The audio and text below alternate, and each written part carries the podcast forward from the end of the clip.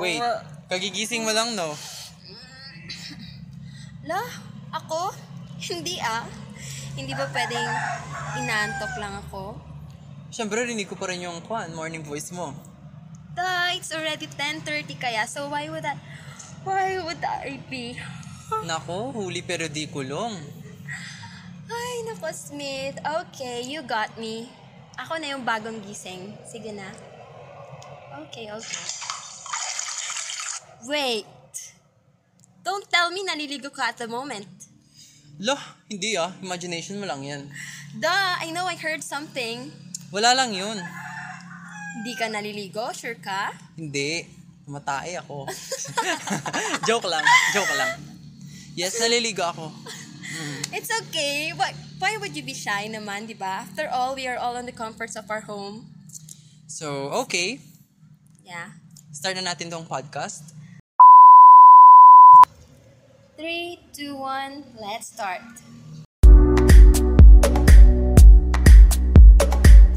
Good day, Inkians! Sana okay lang kayong lahat.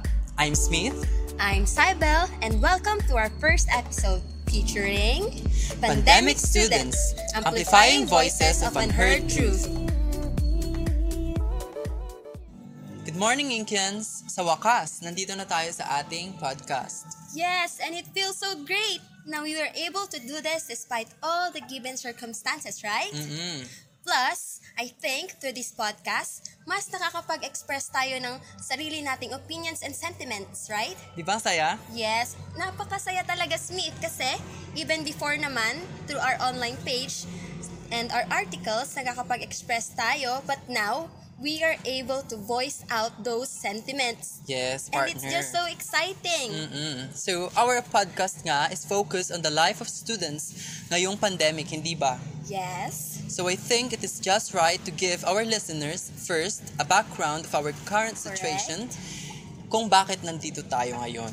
Yes, and I think naman all of us is aware na a year ago on this very month, month of March, La Union was placed under ECQ or yung tinatawag nating Enhanced Community Quarantine in order to stop the spread of the coronavirus disease or yung tinatawag na COVID-19.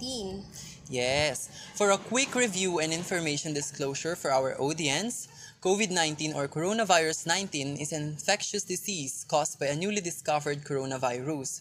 Kung saan yung mga taong nakakakuha nito experience mild to moderate fever, dry cough, tiredness, and other symptoms that pose sev- several threats to a person's health. Kaya nga. So kapag na-expose talaga yung human person sa virus na to is very threatening sa kanyang health. So, um, in order to counter this and to stop it, ang main strategy ng government natin back then is to impose the quarantines in specific areas, di ba? And included doon yung La Union last year. Mm-mm. Everything closed, lahat as in the stores, offices, and even our schools because everyone was really imposed and required na magstay sa ating mga bahay. Mm, so marami talagang naapektuhan, no? Lalo na sa education. Yes, sa education everyone field. talaga naapektuhan, Oo. especially students and teachers. Mm, So kailangan na adjustments talaga yung mga nangyari, hindi ba? Big and major advance Adjustments. adjustments, talaga. Mm-mm. So, that is why we've come up with this podcast because with everything that's going on, we would like to dive in into the lives of our fellow students. And lastly, we are here so we could connect with everyone who is experiencing yung mga sitwasyon ng mga ito. Yes.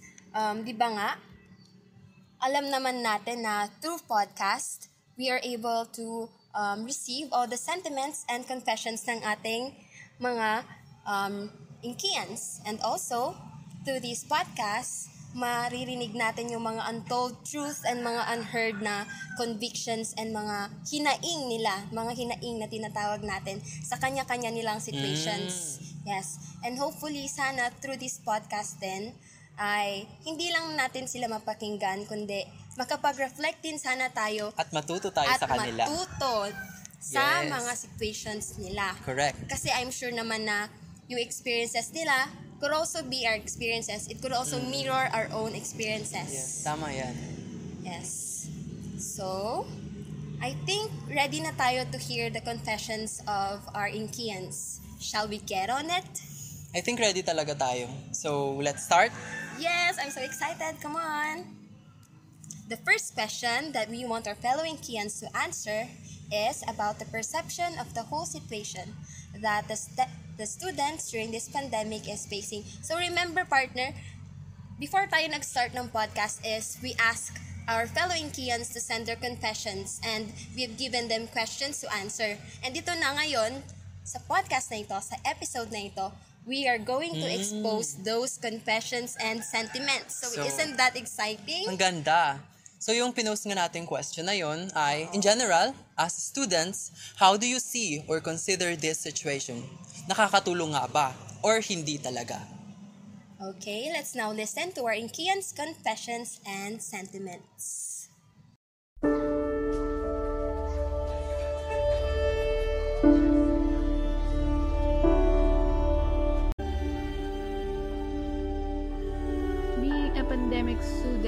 Is really really hard. It is a disadvantageous in our part kasi hindi na natin may experience yung supposed to be once in a lifetime experience natin sa school activities, sa iba't ibang program sa school.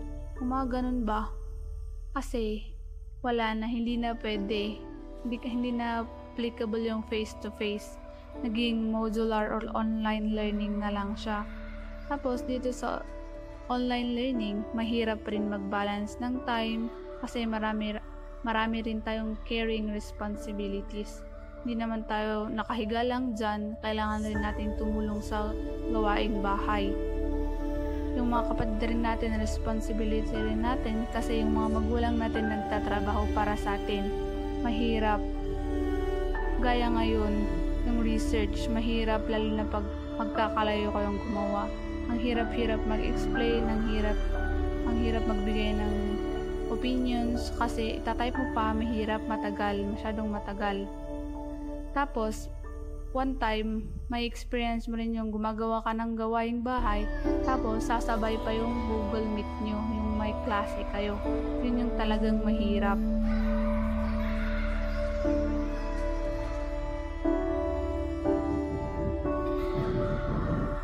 This pandemic situation is advantageous for me because it has given me a lot of time to study and work on with the activities and or requirements to be passed. However, when it comes to learning or comprehension of the learning materials or modules, this pandemic made it worse. Teachers may encourage us to ask questions, but it is not enough and sometimes it takes a lot of time, days, for the teacher even for students to reply. In conclusion, it is advantageous because of the time, but it is not helpful in learning effectively. If we college students have difficulty in learning during the pandemic, then what's more about the lower years, the elementary and the high school?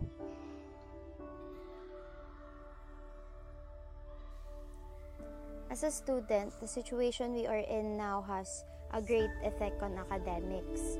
Nung face-to-face learning nga, medyo nahihirapan pa rin kami intindihin yung lessons. Ngayon pa kayang modular and online learning na. It's really hard to cope and keep up with the lessons this way.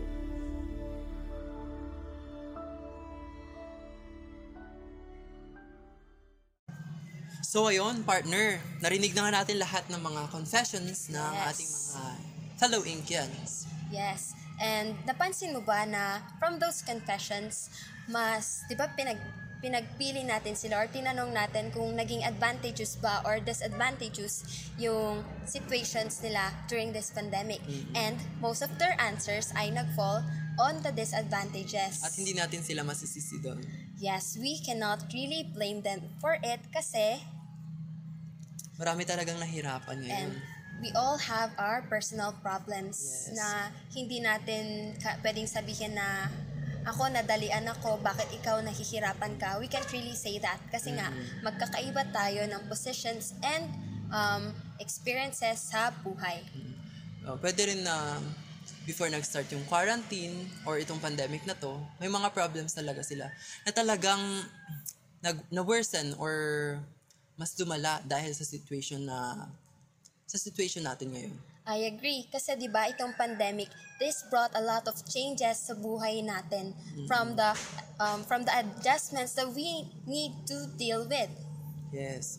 Kasi for example, sa education, kung hindi ka naman mapipilitang mag-adjust or ayaw mong mag-adjust, hindi ka talaga makaka-cope up dun sa new normal education. Di, Yes. Mahuhuli ka sa lahat. Di ba? Yes. Kaya nga, um, from the learning materials, from the things that, from the resources, mga gamit natin in learning, lahat yon ay na-change ng, ng new normal situation. Lahat yan, costly. Mahal talaga. The expenses are burdening the students right now.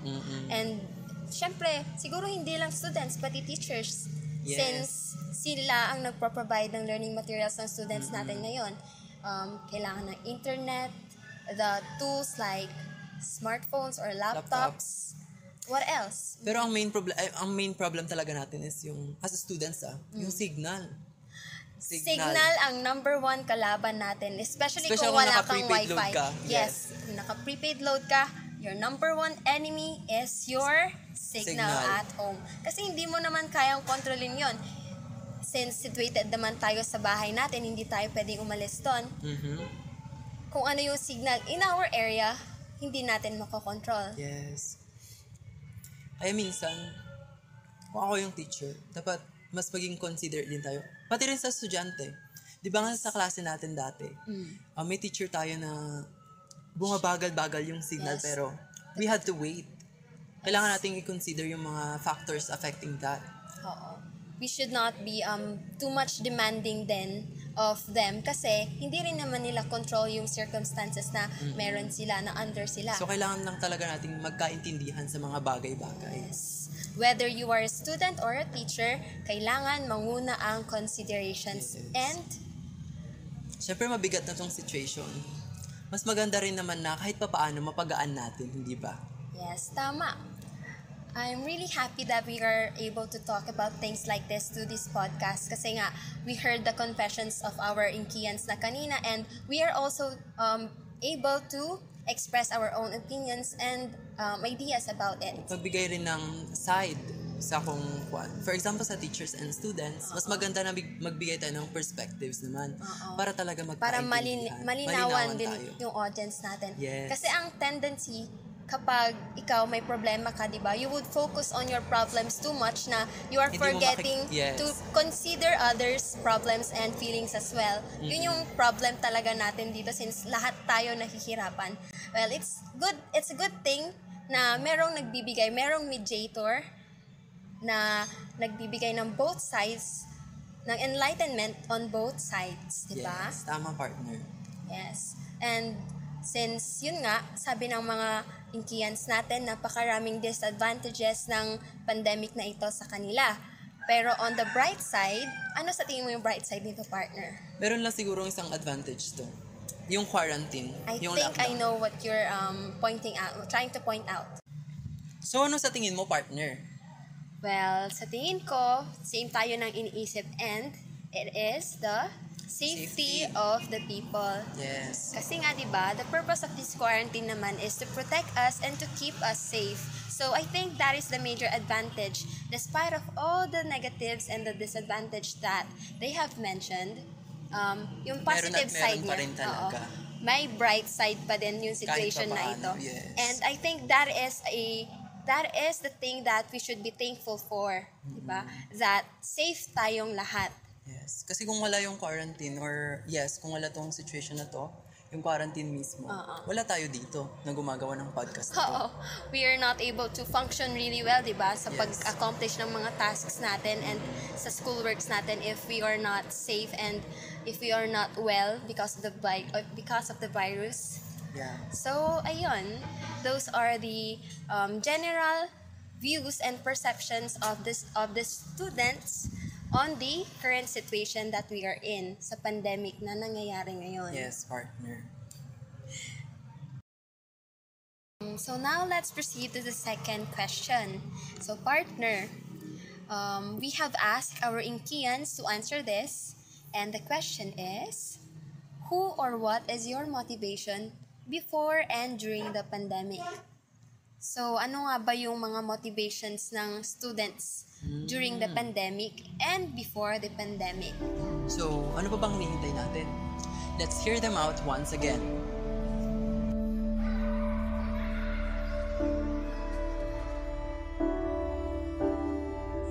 I do not know what to utter, but I can say that my motivation before and during this pandemic did not change. I mean, yes, before this situation comes into life, I always find a reason to continue and abide with the Lord because I always remind myself that I am studying to become a professional teacher, and if it's God's will, I am willing to use this profession to be a vessel for Him who does not only teach academic lessons but merely impart unto the students the importance of living this life that is anchored unto His will.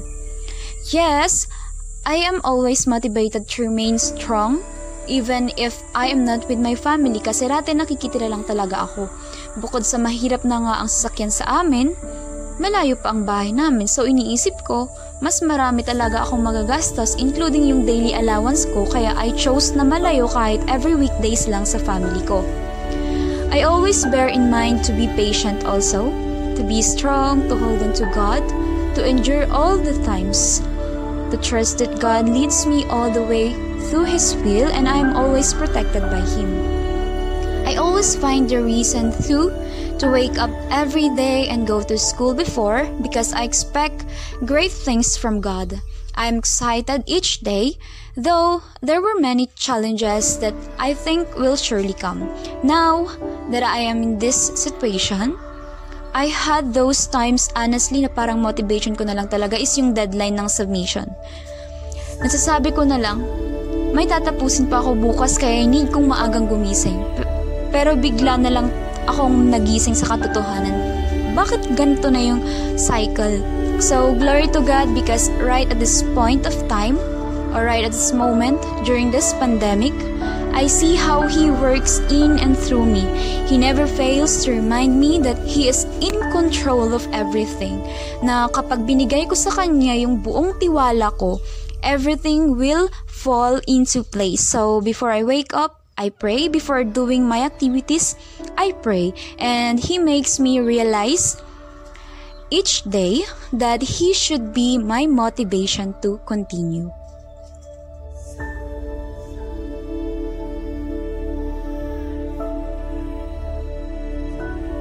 Maybe my motivation before was to meet dates with friends after a tough week's school. Every after exam or busy schedule, we get to relax, we can eat some fast foods, milk tea shops, nag-KTV kami. Like, there's always a time to wait after Hell Week. Today, especially with the situation that we are currently in, I do not know what keeps me going. Most of the time, I feel unmotivated. I feel sad but of course, I still have to keep going kaya every day I try my best na isipin yung real purpose and goal ko. I always remind myself that soon, everything will be well, that we will get through this. Before the pandemic distracts the whole world, masasabi mong learning is continuous. Continuous kasi we're expecting to enter school five times in a week or even the whole week. Exciting programs and mga pag-aapura na pumasok sa eskwela para hindi malate, nakakakabang mga situations because of the random picking ng mga class cards, can't help but to reminisce those memories with halo-halong emosyon. Despite of the difficulties we could not avoid, but to confront impudently, still nagagawa pa rin nating makasurvive sa pag-aaral. You can see those efforts sa mga estudyante para lang ma-meet mga deadline submissions ng mga projects and outputs. Kahit kanda o gaga sa paghahanap ng signal, still nakaka-recite pa rin, even sometimes late ang responses sa Google Meet. We managed to survive until now and probably we can make it hanggang dulo. accomplishment to graduate is my motivation before the pandemic because I really want to graduate whatever it takes. Kaya kahit nahihirapan, I go pa din hanggang dulo. However, during this pandemic naman ay talagang mas naging high ang motivation ko. First, my goals and dreams in life kasi gustong gusto ko talagang makapagtapos ng pag-aaral and magkaroon ng professional career kahit na may difficulties. Second one is my family, especially my parents, because they did everything for us to fulfill our educational needs kahit na pandemic. Lastly, the hardships in life, kasi itong pandemic ay nagpaiba talaga ng way of studying, pero kailangan talagang mag-survive which is very connected to this new normal na patuloy lang na maging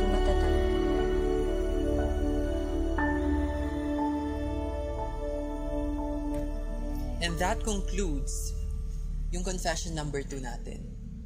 As we have heard, napaka-importante talaga ng motivation, lalo na ngayon, hindi ba yes. partner? Yes, I agree. This is very important. Lalo na ngayon, di ba? Mm-mm. And ano ba yung nangyayari kapag nawalan ng motivation ng isang tao? What do you think will happen? Ako, estudyante din ako. Hmm. Siyempre, kapag wala kang motivation, paano ka mag-start? Or kung makakapag-start ka man, paano mo yun ipagpapatuloy? Yes. Nakaka-affect din siya lalo na kapag sa bahay. Wala kang will na gumara, gumalaw, wala kang drive na simulan yung mga household chores.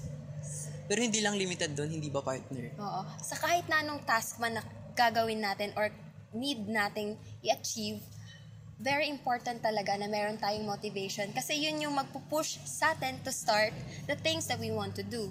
Mapatrabaho man yan, sa studies, or yung mga passion natin like in painting or in our workout workouts din, di ba? Yes. Motivation is really Kasi ano important. ano ba yung kwan mangyayari sa output mo kapag mag, may motivation ka? Of course, there's a tendency na maging hindi maging maganda yung output mo or mag-fail ka in your task Yes, kapag walang motivation. kapag walang motivation. Oo. Kaya napaka-importante talaga niya. Mm-mm. So, sa mga confession natin, meron mga similarities yun, hindi ba? Sa mga narinig natin Yes. confessions or earlier, halos pare-parehas sila ng mga ini-mention na uh, motivations nila before and during the pandemic. And ano nga ba yung mga yun, partner? Can you please um, give the summary or um, Synthesis, no? uh, synthesize their answers? Yes. So, yung motivation nga raw nila, karamihan sa kanila ngayong um, before, before pandemic, ay yung quality time with their friends, family, and syempre, yung ambition nila that kept them kept them going Uh-huh. sa pang-araw-araw. Yes. Since 'di ba sa- before before the pandemic is face-to-face classes and they get to spend their time with their classmates, teachers and their schoolmates at school. Unlike ngayon na nag-vanish na lahat 'yon. Para bang dineprive tayo ng um, pandemic mismo sa mga happy experiences sana natin or fun experiences. Kasi 'di ba when you get to um, connect or interact with people face to face, um, it gives you that kind of um, excitement and um, genuine happiness. Is it true? Is that true? Do, Yan, you, yes. do you agree with Yan me? yung pinagkait niya sa atin ngayong, um, di ba, isang taon na.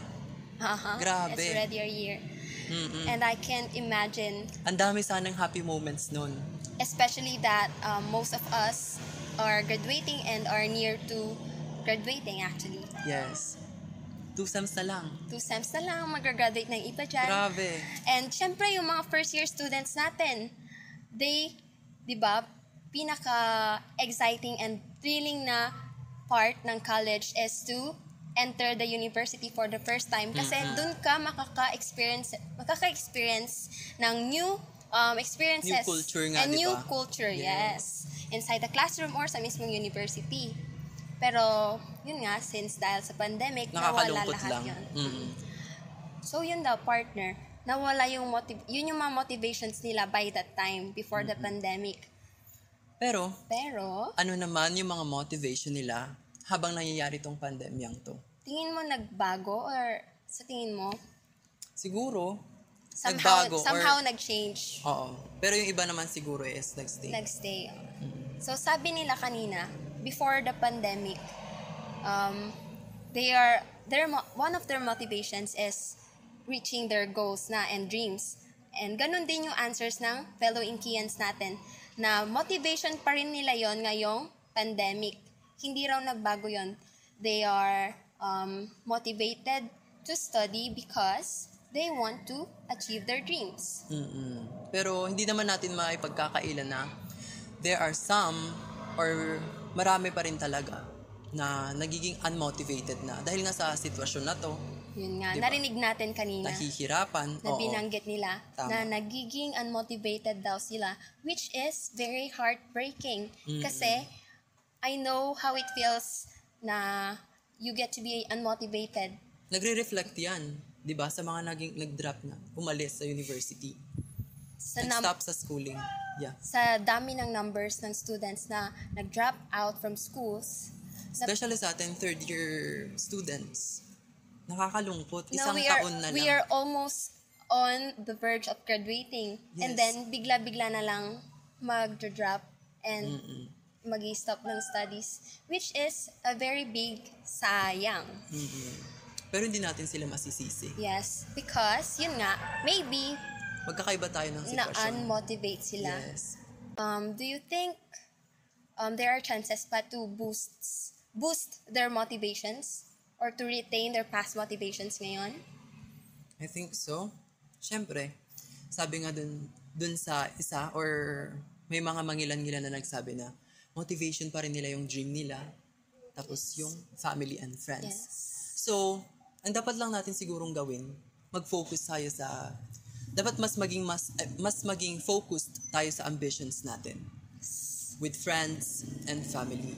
Hindi ba? We need to picture ourselves in the future na kasama yung friends and Yes. family natin. since we get to spend more time with our family and family especially this pandemic. Oo. so that that's it, partner. Those are the motivations of our fellow Inkians before and during the pandemic.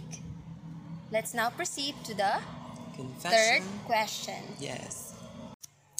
For the third confession, we ask our fellow Incans kung ano yung mga learning environment nila. And we asked them to describe it for us. Plus, tinanong namin kung gaano ito nakakaapekto or kung paano ito nakakaapekto sa studies nila.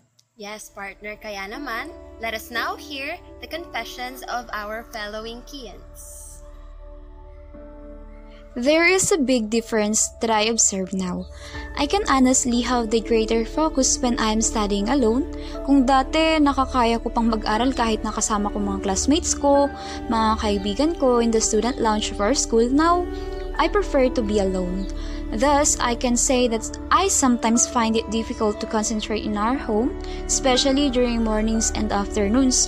However, they are quite cooperative naman so when I ask them to please manahimik kasi I need to do something important para sa activity ko ganun, they cooperate naman but often I am the one who is adjusting until I get into this daily which honestly has a great impact on my studies.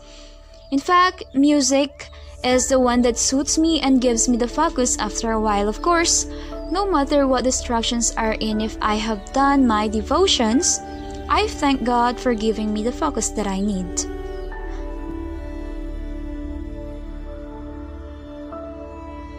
I study inside the house. It doesn't bother me at all even if it's loud and messy. Besides, I am used to loud and messy surroundings inside the classroom. I can adapt to changes. Learning environment is different from each other. Like for me, signal is not my problem, but my noisy surroundings. Kasi ang daming bata dito. Ang hilig nilang maglaro. As they are playing, they keep on running and shouting around the house as our house is surrounded by many toddlers. Tapos, one time, during my Google Meet or Zoom or as I am doing my exam, I need to stay inside and close all the doors just to hear it clearly.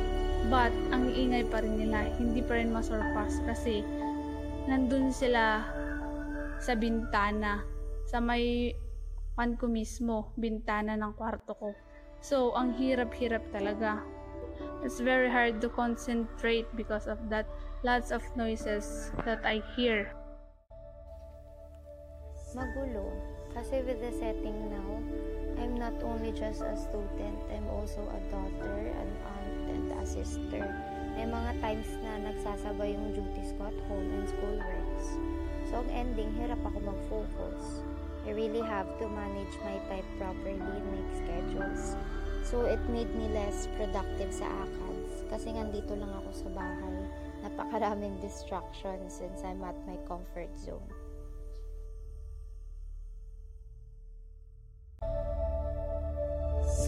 Sabi nila, there is no place like home.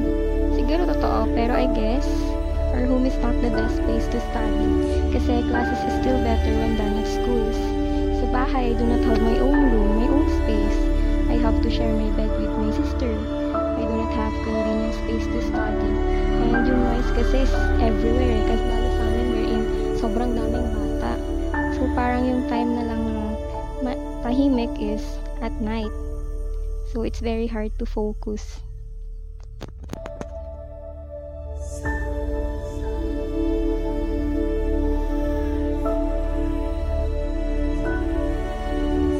uh, the new normal learning environment. Um, it's technology integrated and an online learning environment. Classes are conducted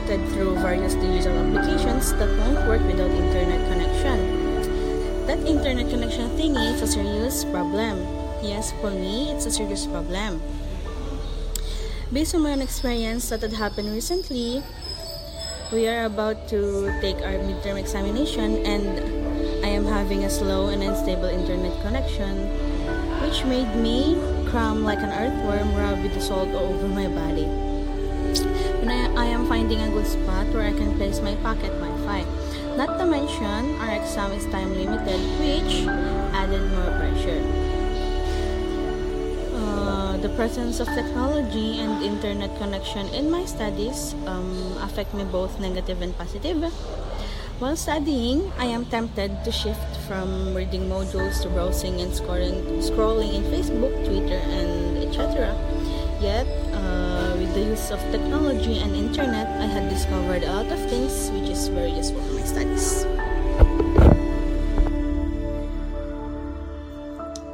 Have already heard the confessions of our fellow Inkians sa ating question number three.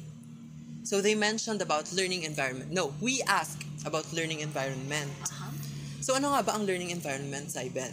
Well, Smith, ang learning environment, this refers to the diverse physical locations and contexts in which students learn. Or, in other words, this is where learning, Learning takes, takes place. Yes. So, kahit na anong environment, environment yan, kahit na, kahit na nasaan ka man, that is considered a learning environment. As long as you are learning something, you are taking in information. Mm, Yes. Ang galing naman pala. Yun, yun yun ang learning environment. So, maraming um, different ways to enrich the learning environments ng students, At diba? marami ring factors affecting it, tama? Yes, maraming factors yan. Kaya nga, nabanggit ng mga students, ng mga Inkians natin kanina na um, they, they have described their learning environments na magulo daw, Not conducive for not learning. conducive for learning, which is very unfortunate and heartbreaking. Relatable. It's very relatable. Relatable. I know, hindi lang tayo Oo. yung ganon. And akala ko ako nga lang yung ganon yung feeling eh. Yun pala, we share the same experiences Mm, then. Hindi lang yung learning environments per se, pero pati rin yung learning materials nagkukulang or hindi kompleto sa kanila. For example, internet. Ang daming adjustments, di ba? So, yung mga, for example, ako, yung mga wala sa akin, kailangan ko na namang bilhin. And papasok na naman dyan yung kung kaya ba nating bumili agad-agad or um, kaya ba nating ipasok sa budget natin yung pagbili ng mga learning materials na to. Or kayang isustain yung expenses na yon. For example, sa load, di ba?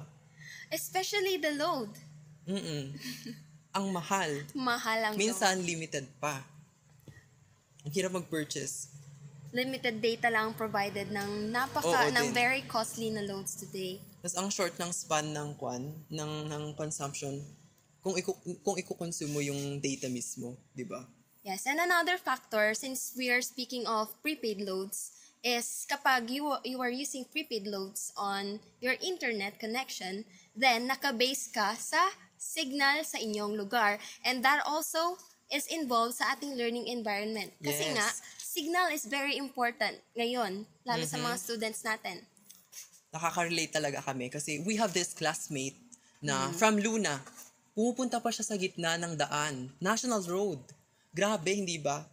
So, you mean, um, naghanap siya ng Para lang signal? maghanap ng signal. Naghanap siya ng signal sa kanilang area and then ang nahanap lang niya na signal is sa Road. gitna ng daan? Mm-mm. My gosh! And what she does is, kukuha siya ng upuan, doon niya ipapatong yung, ay mga upuan, doon niya ipapatong yung laptop niya at yung uupuan niya mismo. Grabe, hindi ba? look Nakakabilib at that, siya. Look at that sacrifice and Mhm. effort talaga. It means na she is willing to learn kahit na um, hindi maganda yung learning environment niya. Mhm. She is still motivated and inspired and um, hindi siya hindi niya ginagawang hindi naging hurdle or hindi naging hadlang yung um, bad learning environment na meron siya sa pag-aaral Pero niya. personally, partner, anong ginagawa mo para, um, anong tawag dito? Ma-improve yung learning environment mo? Ah, yes, kasi 'di ba nakadepende naman sa atin 'yan, yung learning environment natin. Meron pa ring ways to alter it or improve it or even um, take or have alternative ways on improving it. Mm-mm. So ako personally ang ginagawa ko is um, I stay I stay up at night until morning actually. Grabe madaling, ka! Madaling araw. Hindi ka na natutulog. Um, I sleep early. And then I woke up, Mm. I wake up at night. And then tuloy-tuloy na yung work. Kasi, Grabe. um, in that way, na make sure ko na tahimik yung environment, mas makaka-focus ako, um, walang distractions in your um, environment at all. And I'm sure, di ba, nabanggit din naman ng Mm. fellow Inkians natin na ganun din daw yung routine nila. Same. Oo. I Kasi, think ikaw din. yes, mas malakas ang signal sa gabi. Yan, signal. Wala talagang ingay. Walang mga kapitbahay. May mga manok pa rin pero tolerable Tolerable. naman. Oo. Okay So, naman. ayun pa, di ba, partner? Um, kahit nasabihin natin na we get to control our learning environment sa loob ng bahay, yung noises outside ng learning environment natin is still a factor kasi hindi naman natin nakokontrol. Like, Grabe sa morning, ang daming sasakyan. Lalo na sa amin malapit sa Aha. Kalsada. road. Kalsada. Oo. Yung iba pa, hindi na iiwasan yung pag magkakalapit yung bahay. Syempre, the noises from the other house, narinig, rinig na rinig sa bahay ninyo. Mm-mm. Hindi naman natin pwedeng makontrol yun. or Nakaka-affect yun sa focus ng estudyante. Yes. Especially in doing school works. Yes, lahat yon, lahat ng nabanggit natin today are the factors na Affecting- involved Involved sa... sa learning environments ng ating students. So, do you think, um, since now, nalaman na natin na um, yung learning environments is nakaka-apekto talaga sa students. If we would compare it sa learning environment natin before, before the pandemic, during face-to-face classes, um, di ba meron, the role of teachers back then is to Create. create a conducive learning environment, for the students. So- which is, wala na ngayon kasi nga, Home-based. oo, Sino yung home-based. gagawa nun? Oo. Di ba? Kaya, doon na talaga papasok yung efforts natin, efforts natin as students na Gumawa mismo ng, Ng conducive paraan. learning environment para sa atin. Oo. Alternatively. Kasi tayo rin naman yung magbe-benefit doon, di ba? So, we have to make sure and we need to remember na um, we need to have a conducive learning environment para rin mag-improve tayo and mag-thrive sa paggawa ng ating works. Yes. Para mag-grow. Para mag-grow and mag-improve din. Yeah. And mag-learn, of course. That's course. The, that's the most important thing ngayon. So, ayun, partner, those are the confessions from our um, Inkians. Now, I think clear na tayo doon. Wala na tayong further na maidadagdag. Pwede na ba tayong mag-proceed sa next na question? I think we can proceed na. For the fourth confession, tinanong natin yung mga fellow Inkians natin kung ano nga ba yung mga bagay-bagay that they miss during face-to-face classes before pa man nangyari itong pandemic. Hmm. So, ano ba bang ginagawa natin? Pakinggan na natin yung mga confession nila. Let's hear them!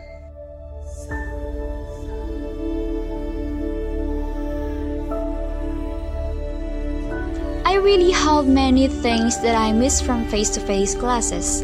I miss the tawanan, the impromptu recitations na kinakabahan ako pag bubunot na si mom or sir sa class card, yung discussion na gigisingin talaga ako and magpaparealize sa akin na I am really a student who is in need of a teacher. I also miss my teachers and classmates. I miss the on-the-spot activities, kasi doon talaga matites yung capability ng isang student. Unlike ngayon, na puro hugot na lang kay Mr. Google, right? I miss those moments na nag advise si teacher. Nagsishare ng personal experiences regarding sa topic para mas maging authentic yung lesson ganun. I miss those moments na magkakasama kami ng mga friends kong mag-review, kumain, at magkwentuhan before or after classes. I miss those times na I have to wake up early para di malate sa pagpunta sa school kasi I have to ride in a bus. Baka magstanding na naman ako beyond 6 in the morning.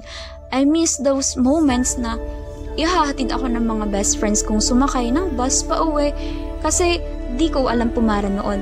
Kinakabahan kaya ako especially pag late na akong uuwi kasi paunahan talaga yung pagsakay. Even those moments na tinetest talaga yung faith ko. Patience as well as yung reliance ko kay Lord for courage, strength, wisdom, protection, and comfort.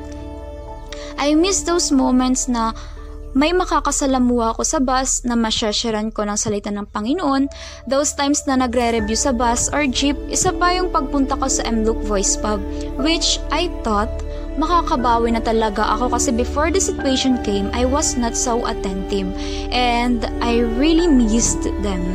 I really missed the face-to-face bond and learning with the people who are so close to my heart. I miss the faces and the classes that helped me build my character as a student.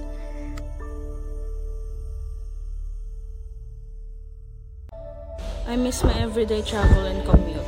I miss my tropa peeps, my teachers, my classmates, the all day long chica with Ella, Edsel, and Marian's boarding house, where we used to go every weekend and lunch and whenever we like. I miss the fun that my classmates and I had.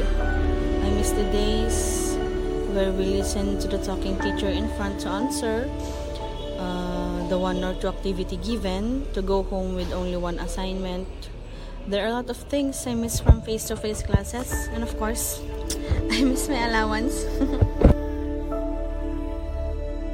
Actually, namiss ko talaga lahat ng mga ganap kapag face-to-face classes. First, I miss the teachers discussing in front of the whole class, yung tipong nakikita mo sila in person, tapos magkikwento sila na may kasamang tawanan. Second, friends, best friends, and someone na nakakakwentuhan about different stories and nakakasama sila kapag magmerienda, lunch, at kapag uwian na. Third, our classmates. Din kasi kapag bored na at wala ng guro ay sila naman ang magkukwento and magpapatawa. Fourth, syempre ang classroom and campus events together with the all students. Lastly, of course, our room, canteen, karinderya, and special library kasi doon kami madalas pumupunta after lunch and vacant time.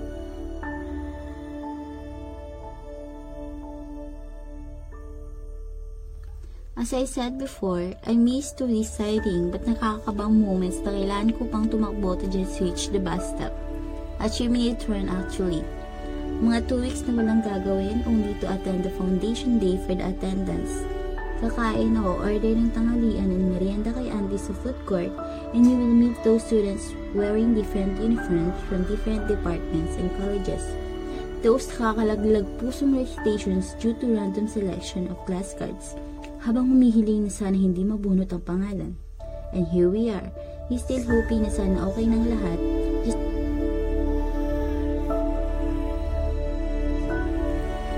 I do have lots of things that I miss during the face-to-face classes and one of them is learning with the help of our teachers on our side. Because this time of the pandemic, we are just learning by ourselves.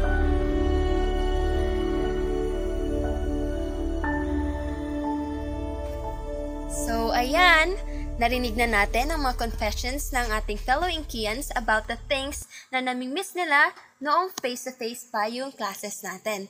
So, ikaw ba partner, personally, ano yung mga experiences mo or ano yung mga memories na namimiss mo ngayong ay noong face-to-face classes? Personally, actually namimiss ko lahat. I miss everything. Aww. Um, from pagising ko, maliligo. Kasi naliligo na ako ngayon, gabi na. Buong araw Minsan nga hindi pa, charot. Ito yung pagsakay sa jeep. Magko-commute kasi kami with friends. 'di ba? Ha, Um, sino kaya yung mga yun? Yan. Siyempre ikaw, sila Clarice, sila Aaron, Wow, sila Dana. special mention. Hmm. Kailangan talagang pangalanan lahat.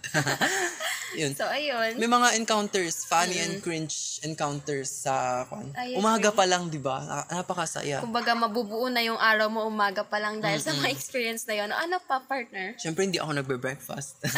Punta kami sa food court. Since malapit lang sa classroom, bibili kami ng breakfast namin.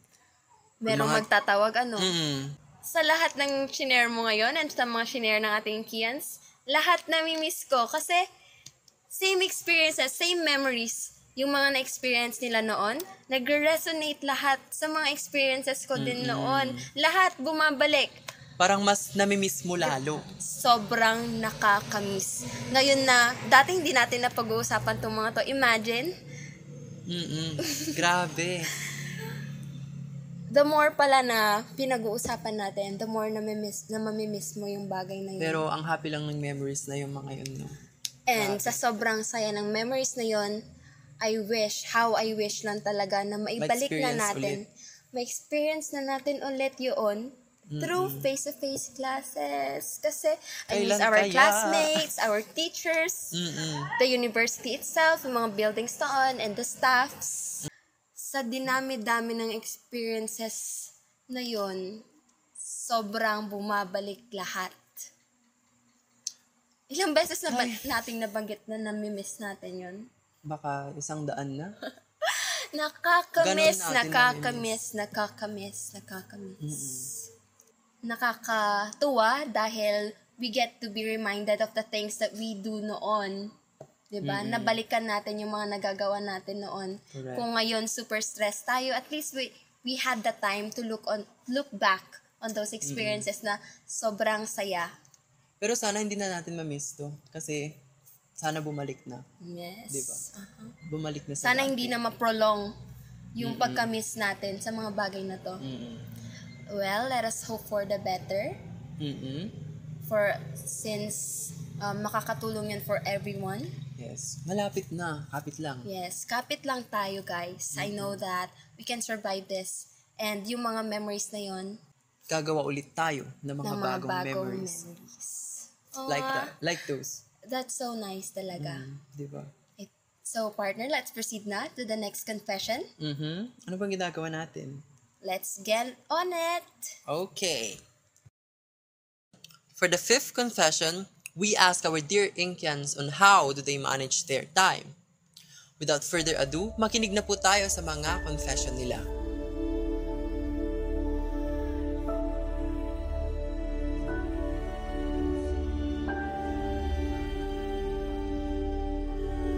Ang hirap talagang mag-manage ng time, especially we have lots of works and responsibilities at home. Tapos, damay pa yung pagiging eldest natin. We are the one to do the household works, especially pag wala yung parents natin at nasa trabaho sila. We also need to help our younger siblings in answering their modules. So, during the day, wala tayong time para sa sarili natin gumawa ng modules. So, during at night, for me, it was my time to do my modules and activities. Tapos sa gabi rin, doon ko chinecheck kung may mga requirements or activities ba akong na-miss. And I also tend to put schedules in my room to know what to do next.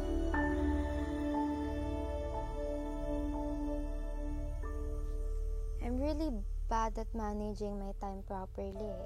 But since first sem, I made this board na nakapuskil sa study table ko. It has the schedules of the passing of requirements per subject, dates and quizzes, exams, ganyan. And then kung ano pinakamalapit sa deadline, that's what I do first.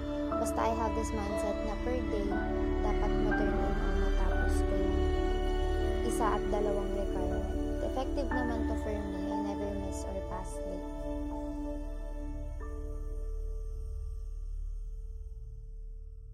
How do I manage my time? Well, for me, my goal is to start doing activities early at 7.30 to 8 a.m., then stop working at 7 or 5 to 7 p.m.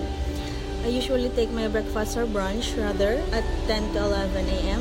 I sleep at 10 or 10 past p.m., then wake up, up wake up at um, 6 to 6.30 para humilata at maghintay na mag-7 sa kababangan.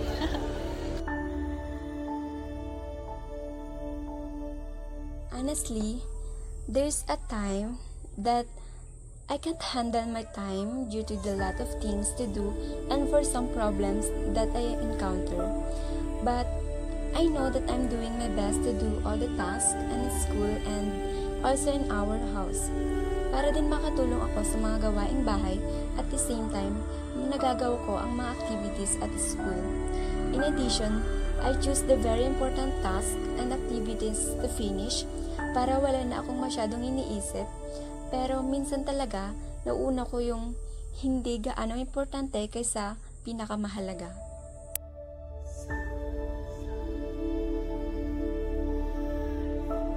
I woke up in the morning, taking a bath and cooking a meal for my sister and grandmother.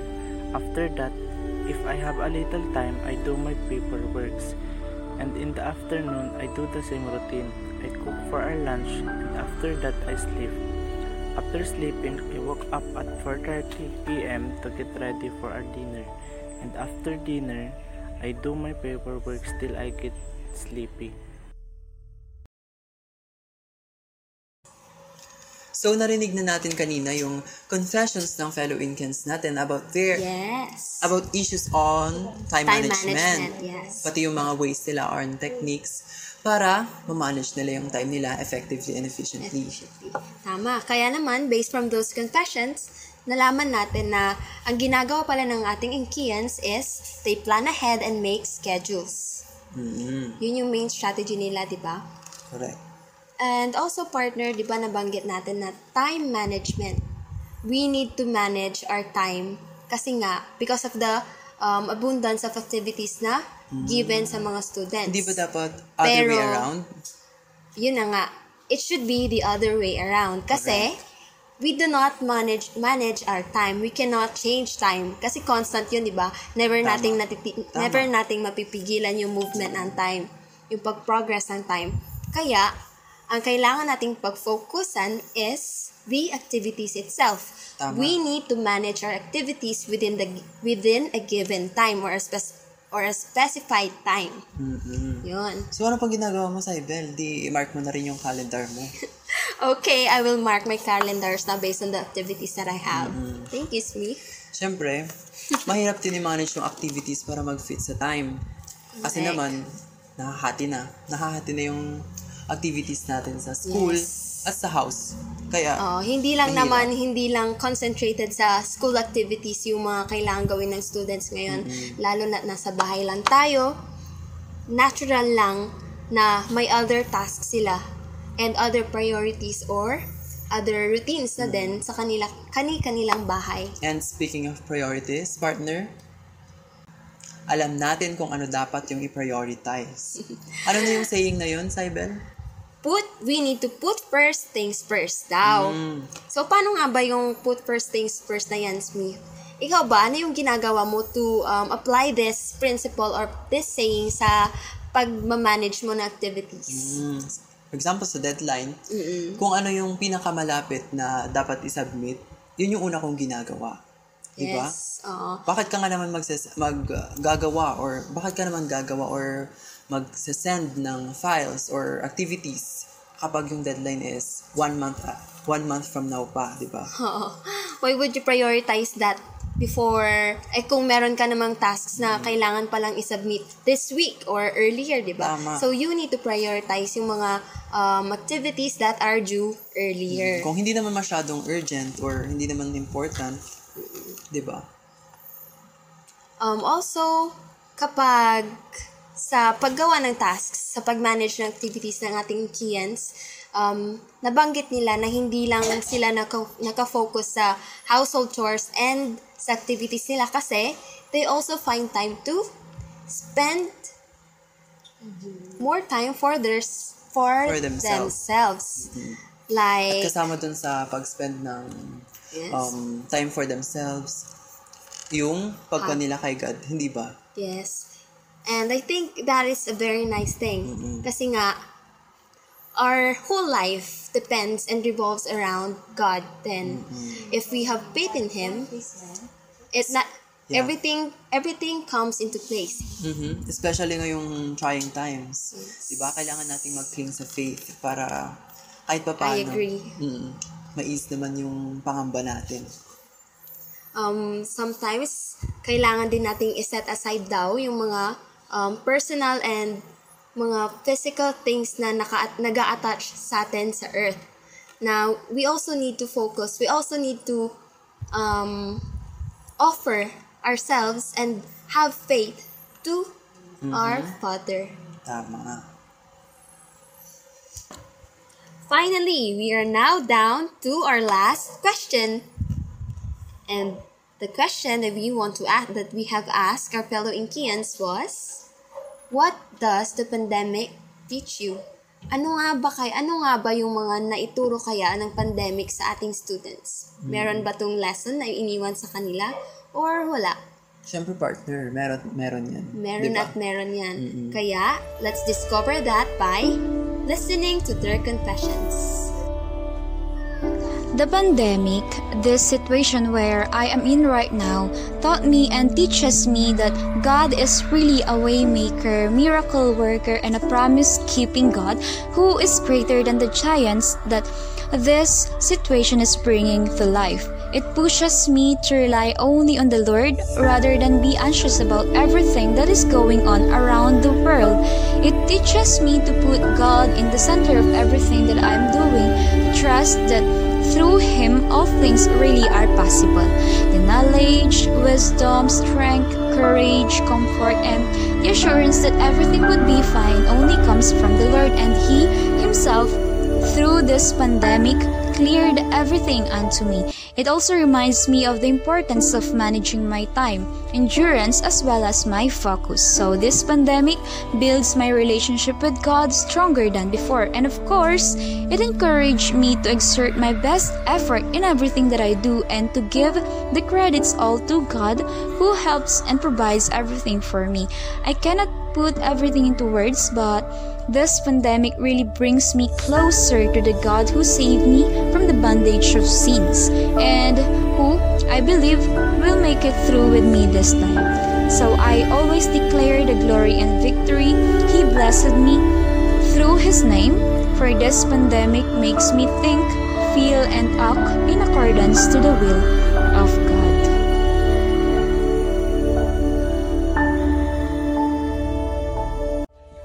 pandemic gives us lot of realizations and make us more responsible. Hindi na gaya noon na papetiks-petiks lang tayo. Kailangan natin i-manage yung time natin ng balance para magawa natin lahat ng kailangan natin gawin for the home or as a responsibility in the house and the responsibility as the students.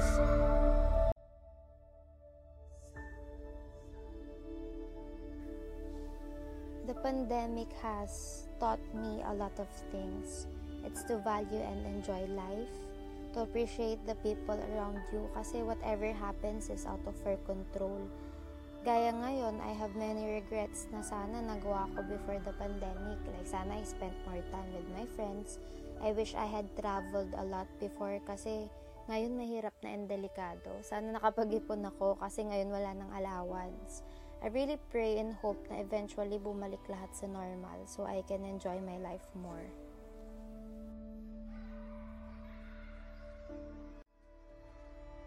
I have learned that our future is never totally set. Life is unpredictable and it will not be the same forever. Things will happen and things will change.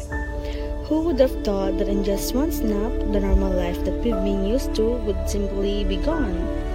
Our careers, our usual activities, and our social interactions have all been affected, and the changes were drastic. Nobody expected that it would happen overnight. Nobody saw it coming.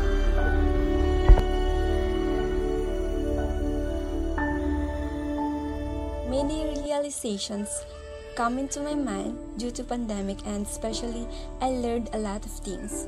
I learned to choose the most important things in my life rather than doing useless things.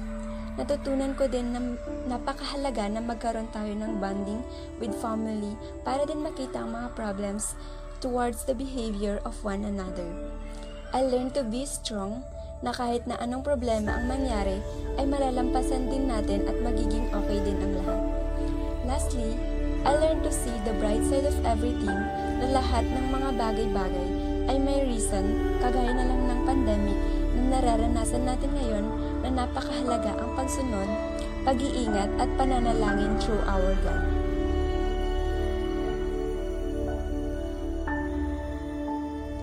Pandemic brought us a lot of pressure, but also enlightened us for which we can live for better purposes. It teaches us different perspective in life na hindi natin kailanman matutungayan kung hindi dahil sa sitwasyon ngayon. Now, we have the chance to reflect from what we consider as a hurdle in life and learn to face the challenge so that we can achieve kung ano man ang gusto nating mithiin. Though everything became hectic, nakakadiskubi tayo ng mga bagay na mas lalong nagpapatibay sa ating personalidad sa buhay. We learn to give in, to appreciate even the smallest things, and learn to repent because we know it will make us to be better. This pandemic taught me how to be resilient despite the challenges that I am facing. I also learned to boost my self-efficacy and self-determination. So narinig na nga natin kanina yung mga confession or mga natutunan ng ating mga fellow Indians na sumagot sa ating last question. So ano yung mga natutunan nila, Saibel? Ayan. So firstly, based from their um, confessions, unang-una is to be grateful for everything. So, di ba, napakaraming, despite the negative um, effects or the downsides ng pandemic, napakaraming bagay pa rin nating dapat pasalamatan. Like, um, our safety, di ba? That is very important kasi we cannot function very well if we are not safe. And through quarantine, na-achieve natin yun. Also, sa mga natututunan natin, every day we get to spend um, more time, more and more time for ourselves and for our lessons in school. Kaya mas marami tayong natututunan.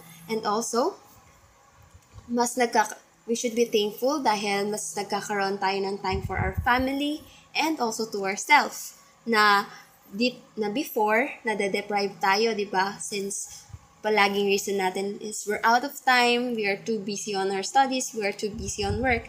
Pero now we get to we get to spend more time with the most important persons in our lives. Okay, second is we should be optimistic and positive. Okay lang naman na maging positive sa life, huwag lang sa COVID-19. That's right. So, sinasabi natin dito is, oh, we should remain positive sa lahat ng bagay. Kasi, di ba, when you think, you think and think of the negative things, mafe-feed lang nun yung um, sarili mo and yung life mo ng negatives. Siyempre, and ano yung magiging impact nun? Yes. Kung, na, kung naging negative ka, syempre yung output mo or yung product ng product mo throughout the process is also negative. Third one, be responsible. Nakita natin tong um, mga to sa way ng pag-manage daw ng students natin ng time nila, di ba? Nasabi, nasabi nila kanina na they get to um, manage their activities very well and into specified and allotted times. So, yun, partner. Ano pa ba? So fourth, mag-exert ng effort. So dapat mas maging resourceful tayo at mas maging madiskarte. Kasi naman, mas magandang maghanap tayo ng solution kaysa naman tumunganga tayo, di ba? Gaya nga ng mga nasabi Tumunganga at natin. magreklamo. Yes. Gaya nga yung mga nasabi natin examples kanina na mahina yung signal, pupun humahanap sila ng Paraan. place, yes, ng paraan, ng place kung saan mas malakas, di ba? And lastly, Of course. strengthen faith. Strengthen our faith with God or to God. Siyempre, sabi nga natin kanina, si God yung lighthouse natin. I agree. At tayo yung mga um, namamangka. Magkakaiba man yung ships natin or yung boats natin dito sa um, sea of problems o dito sa situations na to, si God yung um, mag, magdidirect sa atin kung saan dapat tayo um, magla-land, di ba? Para finally makapag-land tayo at ma matanggal natin yung sarili natin doon sa situation na yun, doon sa sea of challenges and problems na yun. Yes, that's very beautiful, Smee. And now, I hope na marami tayong natutunan from this episode. Sana rin mas naintindihan natin through the confessions. Sana mas naintindihan pa natin yung mga experiences ng bawat isa ng bawat isa ngayong pandemic since we all have different situations and experiences nga, di ba? Siyempre, if that's the case, na-serve niya yung purpose natin na magbigay ng enlightenment sa mga tao Yes. about yung situations ng mga estudyante. Students. That is the main purpose natin naman, di ba? Mhm. enlightenment. And I think we have received it naman. Kasi personally, I have learned a lot. How about Sa you? totoo lang. Yes. Kasi hindi lang naman hindi lang naman nanggaling sa atin yung mga enlightening words ng mga sinabi natin, di ba? Nanggaling yun sa Mhm. authentic experiences ng ating Mhm. Inkians. Correct. At um nag-learn din tayo at nag-reflect sa mga sinabi nila. Oo. Di ba? Habang napapakinggan natin yung mga experience nila, we had the time to reflect on our own experiences as well. And in Mhm. that way, mas nakikilala, kung nakikilala natin yung ibang tao, yung experiences ng ibang tao, mas nakikilala rin natin yung sarili natin. Tama. So, ayun. Despite the challenges, dapat hindi tayo mawalan ng Panlasa. Uh, pag, pag-asa. Pag-asa. Hindi tayo mawalan ng pag-asa. Di ba? Tama. Never dapat tayo mawalan ng pag-asa. Kasi gaya nga ng sinabi ni Mr. Moon sa movie na Sing, the good thing about hitting rock bottom is you only, Is you only have one way left to go. and, that's up. So, in Kians, anong gagawin natin? Volumes up. To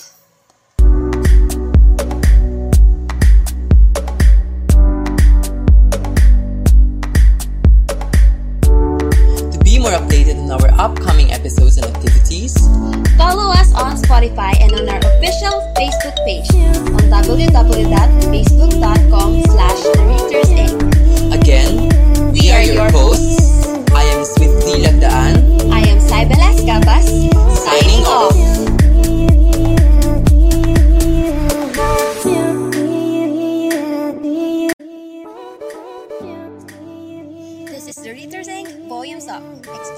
On Spotify. These podcasts made use of music files protected by Copyright Act. All rights reserved to the copyright owners.